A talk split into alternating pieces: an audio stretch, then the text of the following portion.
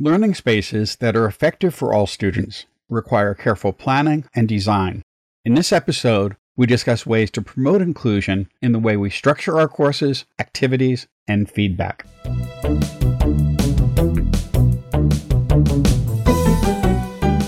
Thanks for joining us for Tea for Teaching, an informal discussion of innovative and effective practices in teaching and learning. This podcast series is hosted by John Kane, an economist, and Rebecca Mushtare, the graphic designer. Together, we run the Center for Excellence in Learning and Teaching at the State University of New York at Oswego.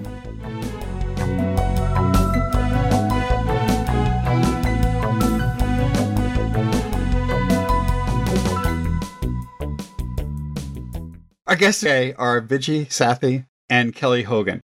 Viji is a teaching professor of psychology and neuroscience at UNC Chapel Hill, and Kelly is an associate dean of instructional innovation, quality enhancement plan director, and teaching professor of biology, also at UNC Chapel Hill.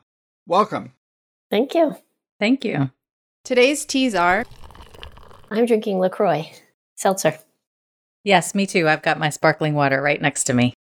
That's my second favorite thing to drink over tea. in our writing last summer, we would get together when we could get together.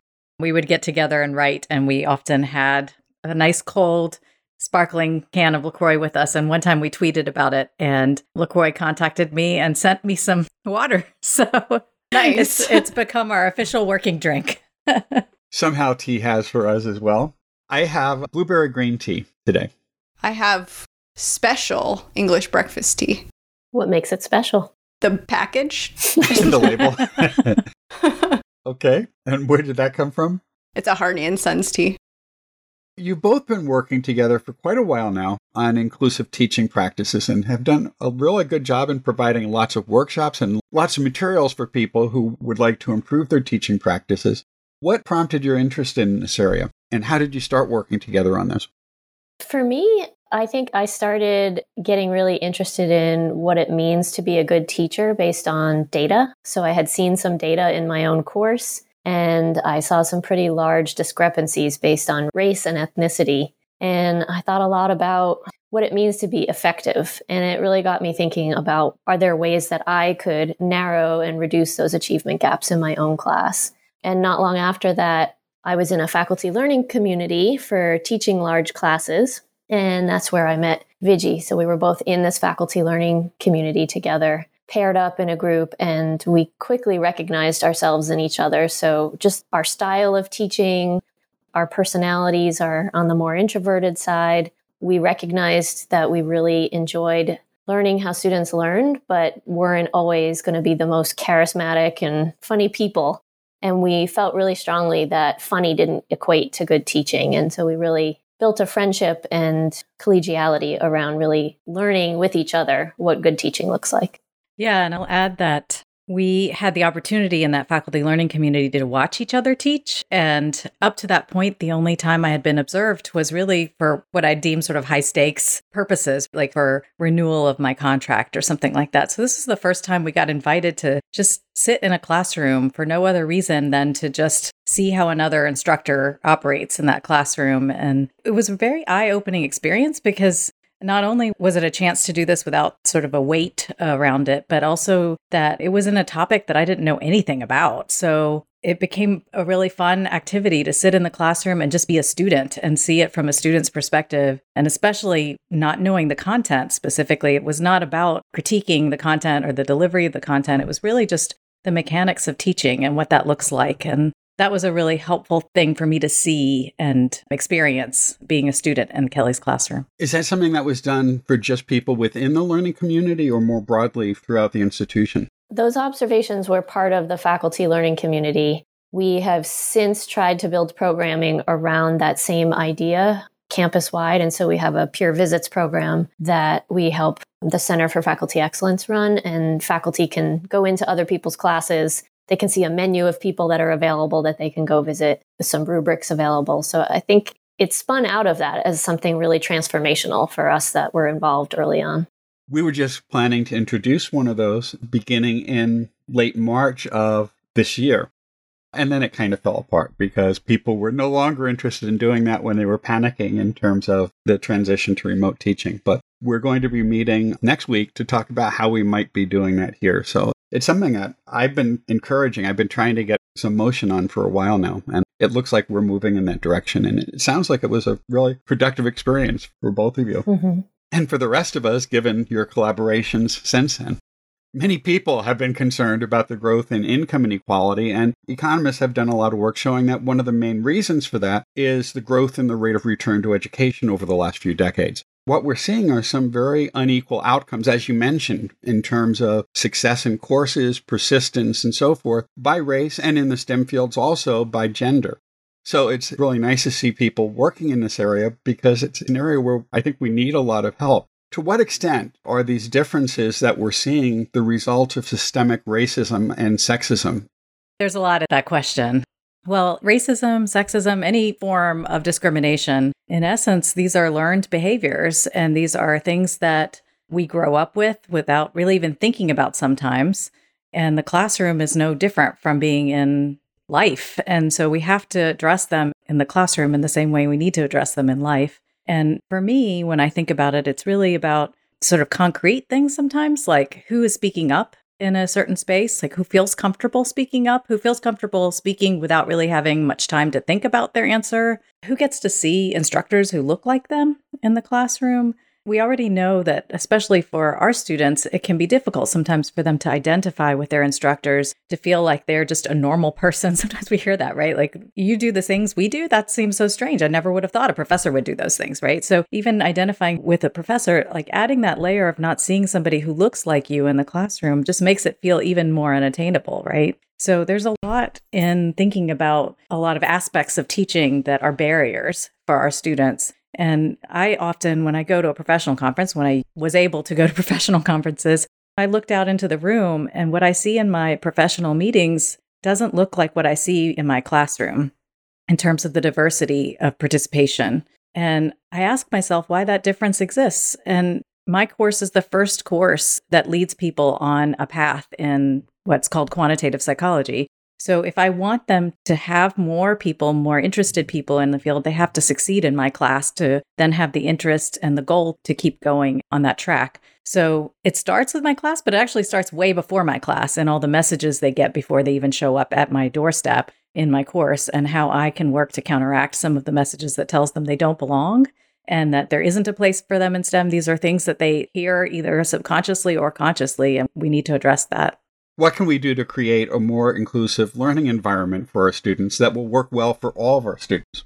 Well, I think we have to recognize that these historical differences, as you said, systemic racism and sexism, that those are things that existed before we met our students and they lead to differences in who our students are. But we have to be careful not to blame our students for those differences. You know, diversity is a strength and we have to find ways to feel empowered to work with the students that we have to build on that strength that is the diversity, but also not, as I said, blame students. So the way we like to think about this is by adding structure to everything that we do. And we like to think about it as structure in the course design as well as the facilitation in live sessions. So a lot of times our students especially see teaching as just what we do sort of face to face or in this day and age, our live Zoom sessions if we're doing them and who's not speaking up and who's not participating if we only use low structure. And by that, I mean like maybe one mode where we expect volunteers all the time. But we also have to think about course design and a low structure course design might be one that doesn't have a lot of practice and assessment built in where students actually learn how learning works.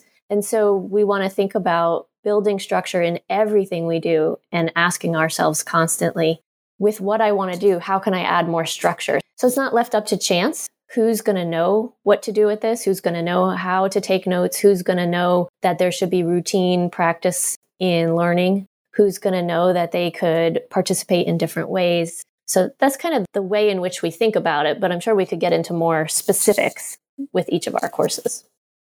And you've both done some research that have shown that there are significant effects of providing that structure in terms of encouraging student success, as well as perhaps reducing that gap, I believe. Yeah, absolutely. Work that I published with a colleague, Sarah Eddy, years ago we looked at my teaching in a much lower, less inclusive structure where I did a lot of talking. You could call it a pretty typical teacher centered classroom and then looked at three semesters of me shifting to something far more student centered, a variety of ways of interacting with my students, and basically a higher structure classroom. And even in those first few semesters where, you know, you're just getting used to something and don't feel proficient yet, it made a big difference. It closed an achievement gap for first generation college students, it narrowed the achievement gap for Black students continued to see students talk about an increased feeling of community, among other things. So it continued to get better as I got better. And I continued to see ways I could put more structure into my course. And I kept asking myself, how can I add more structure? Maybe we could talk a little bit about some of the ways in which you've added that structure in each of your classes. Sure, I'll provide some examples of that. When I redesigned my course, and like Kelly, I had planned it as a study to look at how, at that time, it was about maybe 10 years ago, recording micro lectures and having students watch them before they came to class and using class time to do more polls and some of the assignments that they were struggling with. And that was the challenge I had in my introductory statistics course was I was using the class time to explain ideas and then sending them home to do hard homework problem sets. And oftentimes that led to a lot of frustration because there was no one around to help help with the questions that they had in real time. So I wanted to switch the order of that so that they were watching the videos where I'd explain how you might calculate something at home. And then in class, we might practice doing some of those problems together with peers, with graduate student TAs, with undergraduate learning assistants. So that's an example of a structure that's in place, right? Having the videos available so students can watch them before class and what I learned was that became a really incredible resource for students to access throughout the semester. I anticipated that they would get used right before the class session where we'd be using the material.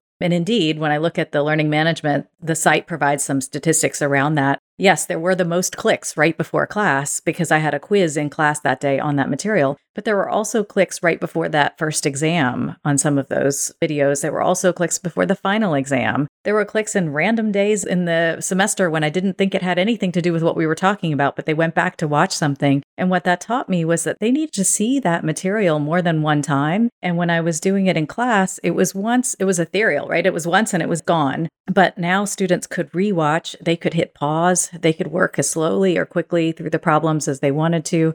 So it provided a resource for being able to do that. And again, that's the example of by providing it, not all the students need to watch it multiple times, but it's available to those who needed to do that or wanted to do that. So they watched a video and then you had a quiz at the beginning of the class, or was it before the class started?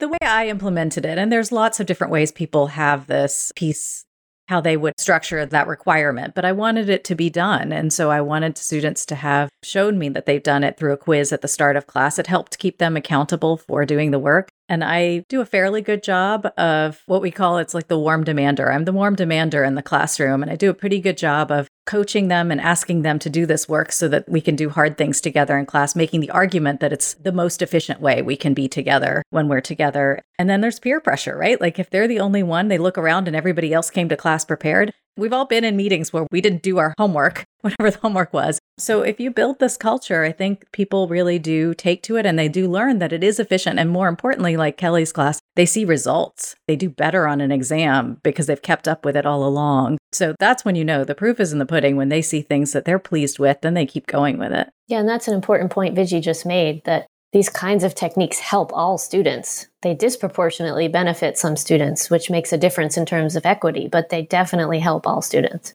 My own experience with structure is one that Viji alluded to with the flipped classroom, which is another way of thinking about the learning cycle that students need to be required to do things before, during, and after class. And that adds a very high structure to what we would consider the learning cycle. So if I ask students to do some reading before class, I don't assume that all students know what to take away from a reading. And so for this, I give students guided reading questions and it helps them know where I'm coming from and what they should focus on and what they might want to use as a study guide. And it helps replace the lecture so that I'm not going to talk to them the whole time that we're together. When we are together, I want to use the time for collaboration and a variety of things. And so I also don't assume that students know what to take away from that. And so I provide class outlines to make sure that whether a student has learning differences, is multilingual, distracted, whatever, that all students leave with some basic outlines from class. So already you're starting to see how this structure can help all kinds of students. And then in class, I added a lot more active learning, and it quickly became apparent to me that if I don't put the instructions in multiple modes, so verbal and visual, that students were not going to be with me and we were going to waste a lot of time with instructions. So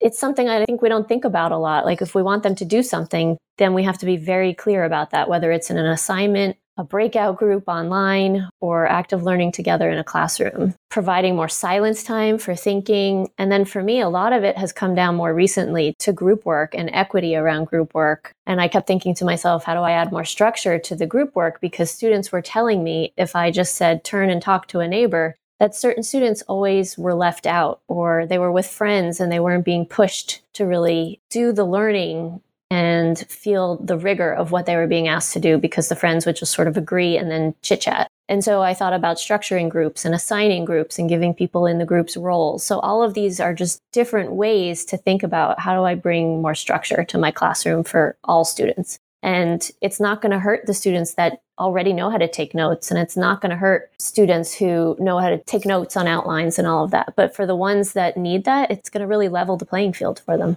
Yeah. And I'd add to the idea that the technology can help us here. We have a lot of good platforms, not a single one that would do everything, but we have good platforms that help us accomplish these goals. And I'll give the classroom response system or polling the example that I use. I mean, that's something that I was using even before I redesigned the course. And the reason I loved it so much was because I could hear from every student in a classroom, right? I didn't have to wonder if it was just the brave one who raised their hand who understood it and looked and scanned and tried to make sense of the confusion of the faces, right? There's no ambiguity. If I know that 97% of the people got the question right, then we can move on. That's a pretty good response. So, thinking through what technology exists to help us help all students is really important in this work. I'm currently really enjoying in our learning management system, there's something called lesson tools, and it's a way to build each lesson for students. And it's such an easy way to think about building something before, during, and after. And I feel like a lot of people are starting to realize that building an online class just requires so much more structure that as that translates back into the face to face classroom, that structure will be built. Yes, it takes a lot of time and effort to build it, but once it's there, you've got all these online homeworks and resources and videos. We're going to have a lot more ways to say to students, you can learn this this way or this way or this way. And that is the basis of universal design, something I think we should all strive to do. But we know it takes time and effort to get all those resources together.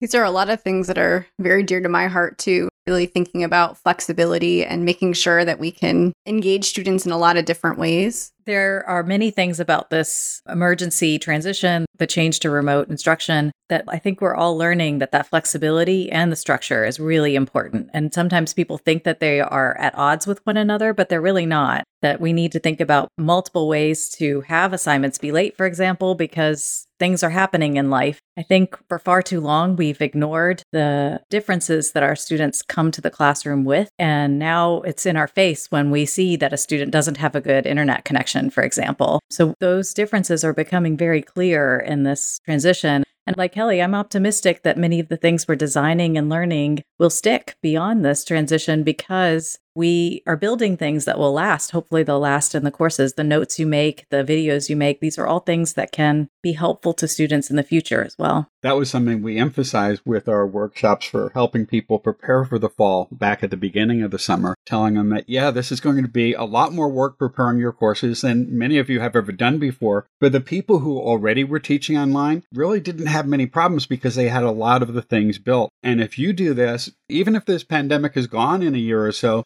everything you've created can still be used as long as you create them in ways that are modular and that can be adopted for continued use in the future. I think that helped convince a lot of people that it was a good time to start devoting to those activities because it wasn't just for a one or two semester emergency, but it was going to be a change that could actually improve their classes indefinitely. Mm-hmm. At least that's what we tried to convince people. There are a lot of really panicked and worried people. It's an investment, it's a heavy investment in a short amount of time in a very panicked way. And we're sympathetic to my colleagues who are doing this while also caregiving. And that there's a lot, it's not just life as normal, that we're asking a lot of a lot of people in a short amount of time. And I like your use of the word modular because for me, that's really key. I build everything by lesson objective. So it might only take me 10 minutes to make a video. So I can pop in and out of my life. I don't have to worry about creating this awesome video with no outtakes, right? It's just much quicker. And then students can also say, okay, I see I have six videos to watch today, but they're all five or 10 minutes. I'll do three now, I'll do three later. So I do think it fits nicely with the time we're in, but it also helps alignment across the course too for students to know exactly what they need to do and then use those modules as the basis for your assessment. I agree, Kelly. I've been spending a lot of time making sure that the modules that I'm creating can actually act as standalone things and don't connect between them so that I could mix and match them in the future because there's some things that in a virtual environment I'm doing in an order that I might do differently if we were in person. And so I think that's ending up working really well. I'm having to articulate what I want to articulate really concretely about a particular subject and break it down into smaller pieces. And I think you're right that that structure is going to stick later on. I'm going to keep doing that in the future. And it's definitely causing me to think about things differently. We've talked a bit about the structure of classes and ways that we can be more equitable and inclusive, but what about the way that we evaluate student work and grade student work? One thing that we often talk about in the workshops we do at a lot of institutions is we think about the growth mindset and the idea that it takes practice to get good at something. And we like to share with students that it takes practice for us and mistakes are part of learning. And we hope all educators buy into that. But then when you ask educators where in your syllabus and your grading policies is the growth mindset, we've seen so many faculty just scratch their heads and say, like, you're right this is a philosophy I believe in, but it's not built into what I actually do because we have hard deadlines. We count everything, a zero if it's not there. And so Viji and I have some ways that we've done it, and we're always trying to think how much more can we put into our grading and our policies that really account for that growth mindset. So for me, an example is I allow students to drop their lowest exam. And with first year students in a STEM course, many of them don't do well on their first exam. And it helped me think about, oh, let me give them an earlier failure. Let me give them a hard quiz earlier on so it doesn't hurt them a lot. But allowing them to drop an exam gives them this sense that, okay, I didn't do well, but I don't have to leave the major. And honestly, students think that. They get one low grade and they think they're done with that entire discipline. So that's one way I've dealt with that growth mindset. Yeah. And that point that Kelly made about leaving the major, to some faculty, that might sound ridiculous. Like we've certainly been knocked down a few times and picked ourselves up. But there are some students for whom they've been told their whole lives they don't fit and if you get that early piece of feedback that indeed you don't fit, and that's the way they interpret it, it doesn't mean that that's what's actually happening. What's actually happening is they've made a mistake in terms of their preparation, or maybe they didn't have the right types of study strategies, whatever it is. But we want to convey in our courses that you can recover from that early mistake by using the right approaches. Let's sit together and talk about what you did do and what we might do better next time around. And so, having this grading structure where you drop a grade in my course, I have a cumulative final. In statistics, it's easy to have a cumulative final. Everything sort of builds on one another in terms of content. And I say that if you do better on the final, it can replace one of the earlier exam grades. So again, it builds that opportunity for being able to understand the material at some point. It's okay if you don't get it by exam date one or exam date two we'll get there. And it's not a race. It's not about getting there at a certain time. It might not even happen this semester. It might take several semesters of chipping away at a certain topic, but that you give them a little bit of grace in terms of the timeline with which they might understand that material and then again, like, does it really have to be a zero if you don't turn something in versus a 60 or 70 or 80, right? The mathematical average of that is terrible. So let's think about ways in which we can assign grading such that a single late assignment doesn't harm you greatly or a single low grade doesn't harm you greatly and bake that into the grading scheme of our courses. And on a bigger scale, when we say we look out into the conferences of our disciplines or we ask, where's the diversity in our own disciplines? It comes back to these little decisions. This is anti racist teaching when you think about these things. By having really hard first exams, that's a barrier that excludes people. And if we really want diversity in our disciplines, these are the little decisions that we make that are really powerful in terms of the effect and impact they have on students. Yeah, we've all heard that. Look to your left, look to your right. Some of you will not make it. And then we say as educators, well, that's terrible. Why would somebody say that? But then you look at our syllabus construction, and really it's just a different version of that kind of statement. And I think another thing you advocate is keeping most of your assessments low stakes. So that way, any one thing they may not do well on, besides dropping the lowest grade from a set, just keeping pretty much everything low stakes could also take some of the pressure off and reduce some of that effect. Yeah, absolutely. That's another great strategy. What are some of the things that faculty do in class that makes class discussions less inclusive? And what can we do to make these discussions more inclusive? Now, this is a question near and dear to our heart because Viji and I are often at meetings together and either quietly texting each other or giving each other a look. And we know each other well enough to give a look and know exactly what it means. And a lot of meetings we're in are just not inclusive. If you're not the person that's just going to raise your hand and say something potentially controversial in a room full of ranks and hierarchy. Our students feel that way too, whether it's actually ranks and hierarchy. There are lots of reasons why a student doesn't feel comfortable speaking up. And so a great way to do this is to take the volunteer aspect out of it in a large classroom and put them into smaller cohorts. And many students are very comfortable talking to each other in small groups verifying their ideas, building their confidence that what they are thinking has merit is a great way to start building community and to have students start feeling comfortable. And once they've gotten that affirmation in a small group, more people are willing to represent what their group said. So, like, for instance, I never call on an individual student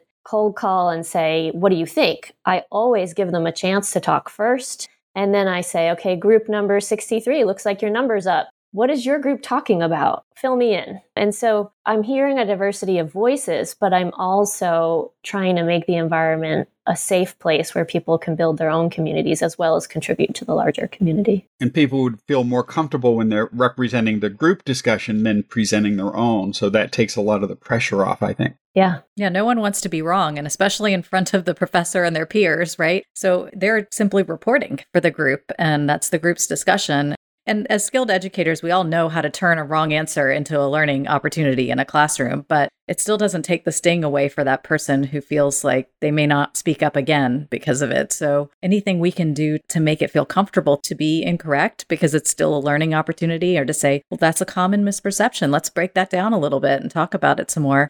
Those kinds of things really go a long way to building the confidence of a student I remember one student in particular who wrote me a, just such a kind note at the end of the semester talking about how this is a common refrain in my course. They had not been looking forward to taking a statistics class. Shockingly, there's not a lot of people who say that they are looking forward to it. But in this case, she wrote to say, beyond any sort of content lessons I provided, what I provided to her was the opportunity to understand that she was right a lot of times in her group discussions, even though her peers tried to convince her she was wrong and she began to doubt herself and she'd pull in her answer because the group had a different answer and then she'd realize originally she was right. So she built confidence but she also learned that she really knew what she was doing and she didn't understand that about herself and she had more conviction after she left that course to be more forthright about her opinions in other settings. So these are the kinds of things we can do when we add structure. We're giving people a chance to reflect on who they are as a learner and who they are as a person and how they can contribute in their groups and in society. I'd also like to add that we don't have to have people speak up to be part of a community, that there are lots of other ways to contribute and writing and using anonymous polling systems. These are all such great tools and they're the ones I certainly would have gravitated to as a student had I ever been given the opportunity opportunity. I spent four years as a engaged, high achieving student in college and never once raised my hand to participate. It just wasn't what I was going to do.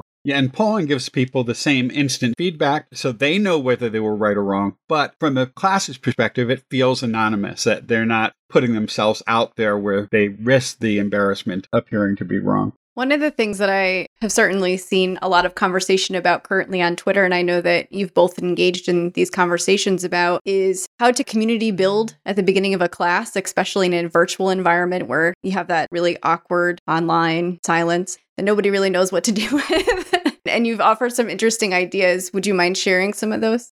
When we are used to teaching in a classroom space, like in the same building together, I hesitate to say in person because we're still in person in this environment. But when we're together in a classroom, there's a buzz that is at the beginning of the class time, right? So that people are chatting with their neighbors. It feels like a warm environment oftentimes when you walk into at least a classroom where the, the conditions are right. You feel a warmth when you come in that you're going to be learning. And when you're online, it's really hard to simulate that kind of buzz because of the nature of the tool. So, thinking about ways you can have that kind of chit chat is really helpful. So, I use polling in this environment as well, right? I can have a question posed on the screen and students can respond to that question either in the chat window or through Poll Everywhere. I like using Poll Everywhere because I use it anyway. The downside to using chat in some platforms is if you join late, you don't see the previous responses. So if you can use something where students can scroll through and see their peers' responses, that's a nice way to kind of get warmed up for the class session. It might be something about, you know, what they're grateful for today or maybe they could tell you a little bit about something that they ate recently that they really enjoyed, but just getting some small talk in before or having something in place that gives a little structure. I've heard people talk about playing music, just any small ways you can to try to bring some sense of community in those moments before class start, I think is really helpful. And I would agree. Viji started teaching in the spring online with some synchronous sessions. I was doing asynchronous. So if she told me to do it, I did it and it works. It's a nice anonymous way to have that chit chat too without owning it in the chat box. I've used it selfishly this semester already to find out how students are doing, if there's something I could do better for them, just taking the pulse. So, a bit of a survey question as well. My daughter is in high school. She just started high school, and of course, it's online high school. And I keep asking her, Did you get into your session on time? And she goes, No. And I said, Why? Why not? She goes, Well, I want to be a little bit late. And I said, Why? I don't want to be the first one there. She's so afraid of like how awkward it is that she can see on the platform they're on how many people are there. And at some number, that's when she jumps in as long as everyone doesn't do that, then we'd have a bit of a coordination failure. I don't know. As a faculty member, I don't want to be the first one there in an awkward silence either. But that's just the point. It doesn't have to be awkward. Why not just design it so it's less awkward? We all know it. We all go into these things and we're like, oh, it's another one of those starts to the meeting, right? But let's just make it so that we have something that we respond to, that we see on the screen. Everybody can see it. It's also awkward, I think, when you walk into a meeting and they've started and they're talking about something, but you have no idea what they're talking about or how to jump into that conversation. So having a prompt on the screen is one way where everyone, even those who come late, can still see what the conversation is about. I've had a couple of colleagues who are also using whiteboard features in video conferencing software to have like a doodle board where people can collaborate or doodle. We teach our classes, doodle on the board mm-hmm. and collaborate as a way to silently do something together. That seems to be pretty effective as well. Yeah, I love that idea. That's a great idea. I'm going to do that next time. Thank you. In the chapter that you wrote for teaching statistics and quantitative methods in the 21st century, you mentioned using polling tools to provide challenging questions to students. Do you do that in a single stage process, or do you have students vote first and then discuss it in smaller groups or with pairs before voting again? That's a great question. A lot of it has been through trial and error, understanding what was a hard question and then breaking it down to something that's a little bit simpler. So, if it's a multi step problem, I've learned to scaffold the problem through multiple polls and then get them to the right answer. It's very helpful in quantitative work because people do work at different pace. And so this can level that playing field by getting everybody at the same stage of the problem through the scaffolded polls. But there are some polls that I know really work very well as a give me your thoughts first, and then let's do it now where we talk to one another, we do a bit of peer instruction, and then we repoll. And I love showing them the results from round one to round two. I call them rounds because then I say to them, see, you don't actually need me here. But the truth is, they do. They need me to pose the question. They need me to get in there and tease out the problem that I know that they're going to have challenge with. But they can do the work of teaching each other the material and getting through the problem together and on the whole getting it right. So those are fun ones for me because it's also about building community and they love it. They know that like my goal for every poll is that 100% of them get it right. And so that's another way I convey that it's important to me that all students learn the material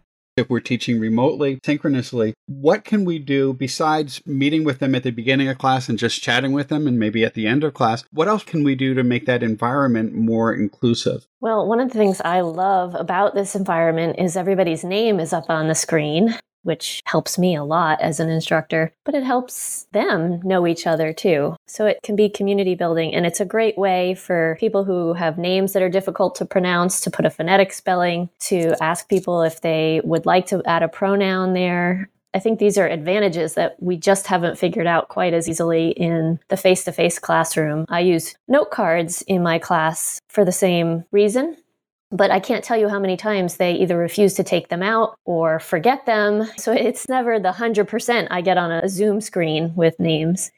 Well, one thing I've noticed people talk about often is the back channel. So having the chat going And it seems to be universal that people are feeling already a little bit sad about when we lose chat when we go back to the face to face or in the same room environment that there's a lot of good discussion that happens in that back channel. And I know people do use back channels in classroom spaces too. That's one aspect of this environment that's unique and helps bring more voices to the table. I think another thing that is worth mentioning is I would hope people are using their live sessions for doing those difficult things together and not talking at students because that could be better served with a video. I'm sure we all find ourselves explaining and talking at times. So I think one thing we could do is to help our students is to say, you don't need your camera on right now. Although I love to see you and it helps us build community, this could be a time when you could turn your camera off. I also have invited my students to use virtual backgrounds because when I'm teaching, I'm in my bedroom and I think it's odd to see your professor's bedroom. So I use one, but I think it's a nice talking point too. If students feel more comfortable, if they are going to share their camera, then maybe they don't want to share their surroundings. So just not just assuming students all know that, to be very explicit and say to students, here are all the different ways that you can access this course. You don't have to turn your camera on, but here are the ways that I think I would love to see you engage. You've both written a bit about the hidden agenda or the hidden curriculum of using these kinds of tools and technologies, and you have a student guide for using Zoom. And I took all of that to heart too and made sure that I made some videos about the different kinds of tools we were using this semester and actually built in the whole first week of just like, this is how we do the things. Mm-hmm. And like, let's try them. and then there were some ways that I was planning on using some tools, and we've actually already pivoted because it didn't quite work the way that I had hoped. And now we have something that's working a little bit better for everyone. So I think that's also an important piece to point out. Can you point out some of the features maybe of the guide that you created for students? Yeah, I mean, what you're talking about is what we've been talking about adding structure to these tools, right? So just because it's in front of them doesn't mean that they know how to use it. We all saw a car before we knew how to drive it, doesn't mean we knew how to drive it. And everybody thinks it's very intuitive. But again, what do you do when you start a meeting? Do you turn your camera on or off? Do you mute on or off? What does it look like to say goodbye in a Zoom meeting? There are certain things like that that I, at least when, as Kelly mentioned, I switched to a synchronously meeting because we were doing all these problem solving sessions. I wanted to keep that as what our synchronous meetings were. And I was anticipating that some students would have questions like that. This actually started with somebody tweeting about having a dress code for showing up to a Zoom session. And I just thought, are you kidding? There's a pandemic going on and you're thinking about what the student is going to wear to come to class when they've been moved out of their dorm, sent home barely have internet. There were so many things where I thought, I just need to let them know that that is not on my mind. I don't care. I'm just grateful that you're alive and you're continuing to learn. So, those are examples of things that I wanted to think through. And, and Kelly helped me think through like, what kind of questions will come up? And we brainstormed ways that we could just communicate it in ways that students Hopefully, they find them to be just succinct answers to questions that they might be wondering and not sure how to ask or if it's appropriate to ask. And what to wear was one of those things. And that's a good example of the shared brain we have sometimes. Because I called Viji one night and I said, you know, we should write something up about being more inclusive with Zoom. And she goes, I was just writing a guide for my students. And so we just quickly put it together and had a lot of the same ideas around that. Coming back to the idea of the hidden curriculum, I think that same idea where a lot of us are new to using Zoom and these different tools, that we remember how hard it was to get on and what the rules of it were. And they're constantly changing, the settings and all of that. So it might seem obvious to make a guide for your students about how to use Zoom, but what are the other aspects in our teaching that we take for granted? We're such experts and we're so comfortable with the college classroom. I think we always have to be asking ourselves, what other guides should we be writing that seem so obvious to us? We forget that we've been here a long time and we don't want students to feel like there's this culture they don't know about.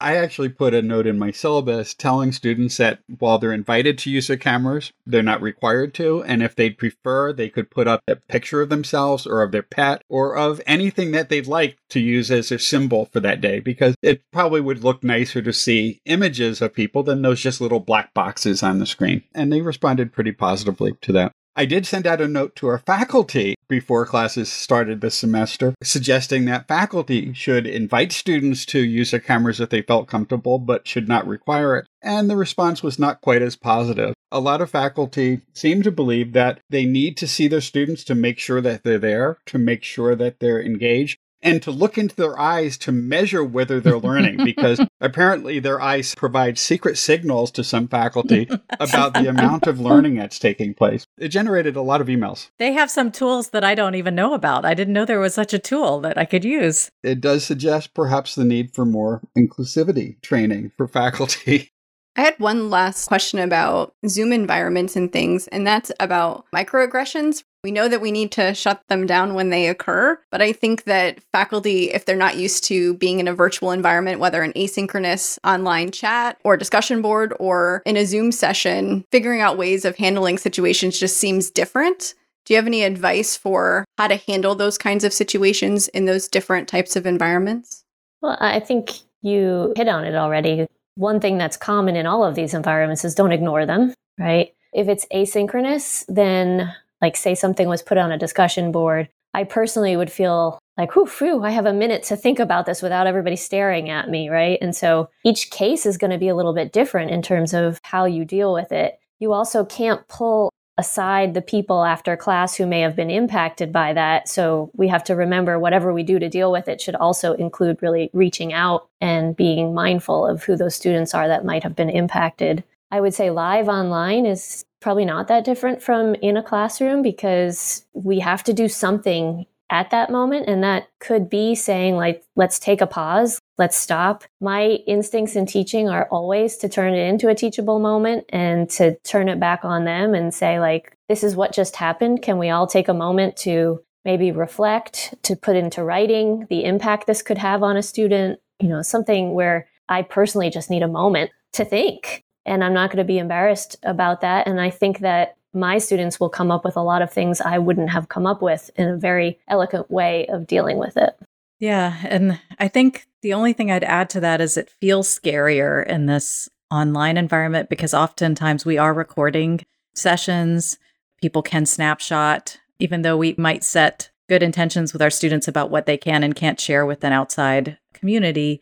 We can't control it entirely. And so it can feel even scarier, I think, to feel like there's some level of posterity around that moment or your reaction to that moment. So I think, if anything, I mean, we've had a lot of discussions in the world about different kinds of discrimination and all aspects of life that are harder for some students. Not ignoring it is definitely the first step.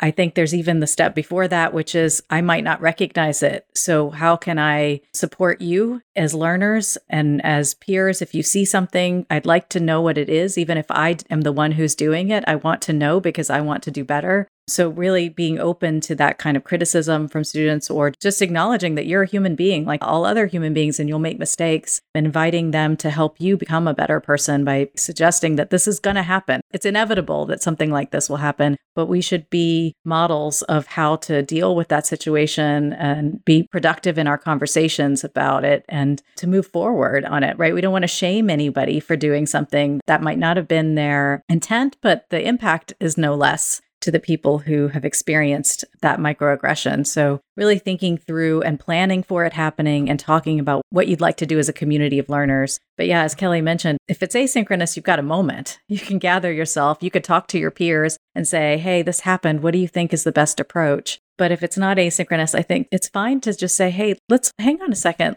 I need a moment to just think about what happened here and how we might respond to it. And it might be, we might need to come back to this at the next class session and give yourself that time to think through it. But I think even the students who may have felt slighted by it will appreciate that you hit pause for a second and you're willing to work through it and that you trust them to make the right decisions moving forward to learn from it.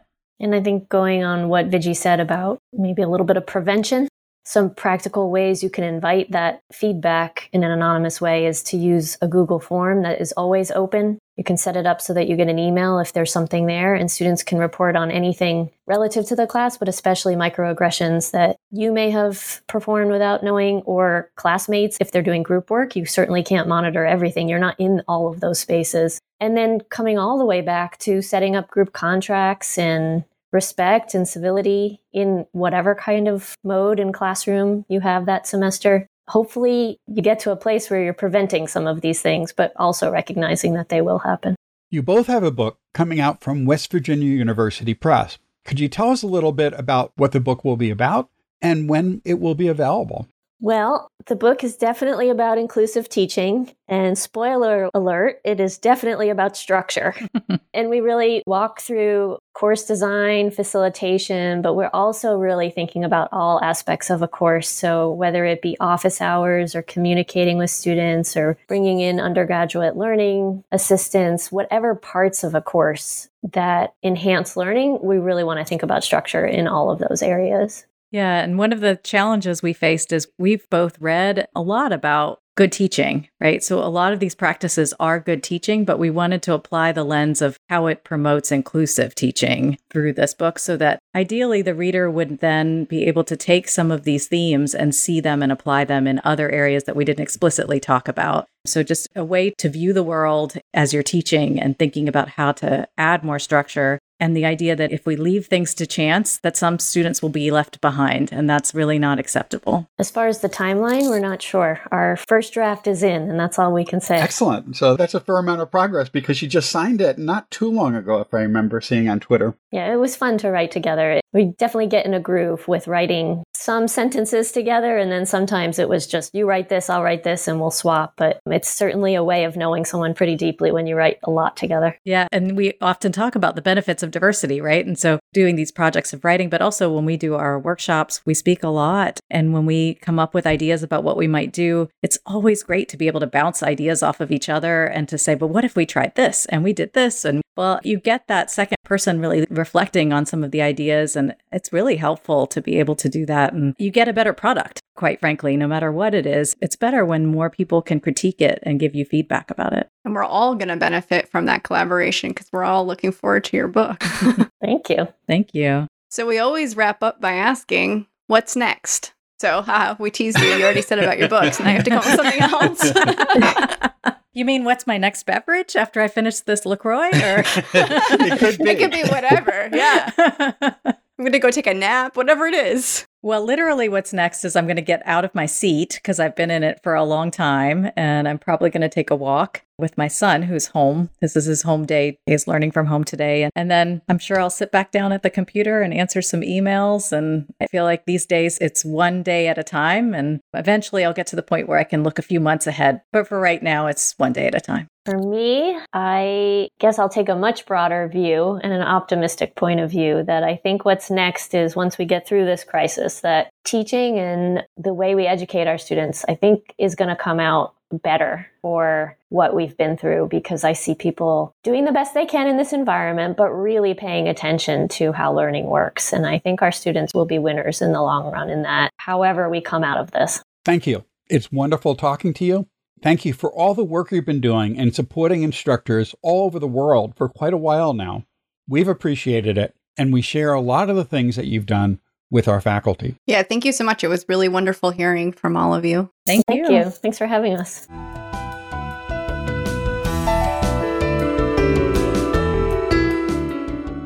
If you've enjoyed this podcast, please subscribe and leave a review on iTunes or your favorite podcast service.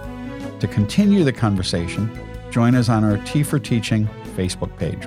You can find show notes, transcripts, and other materials on teaforteaching.com.